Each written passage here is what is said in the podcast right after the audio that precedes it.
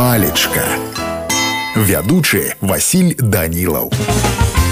прывітанне ўсім сябры сёння з вами дазнаемся что такое натхненне тлумачэнне слова наступнае стан творчага ўздыму я пишу толькі ў хвіліны выключна творчае натхненне пісаў иван шамякін другое тлумачэнне слова душэўны ўздым захапленне ціма спыняецца і з натхненнем гаворыць сябром ведаеш я як вырасту буду даследчыкам пісаў пальчыўскі но ну, мне на сёння ўсё добрага вам настрою і нясумнага дня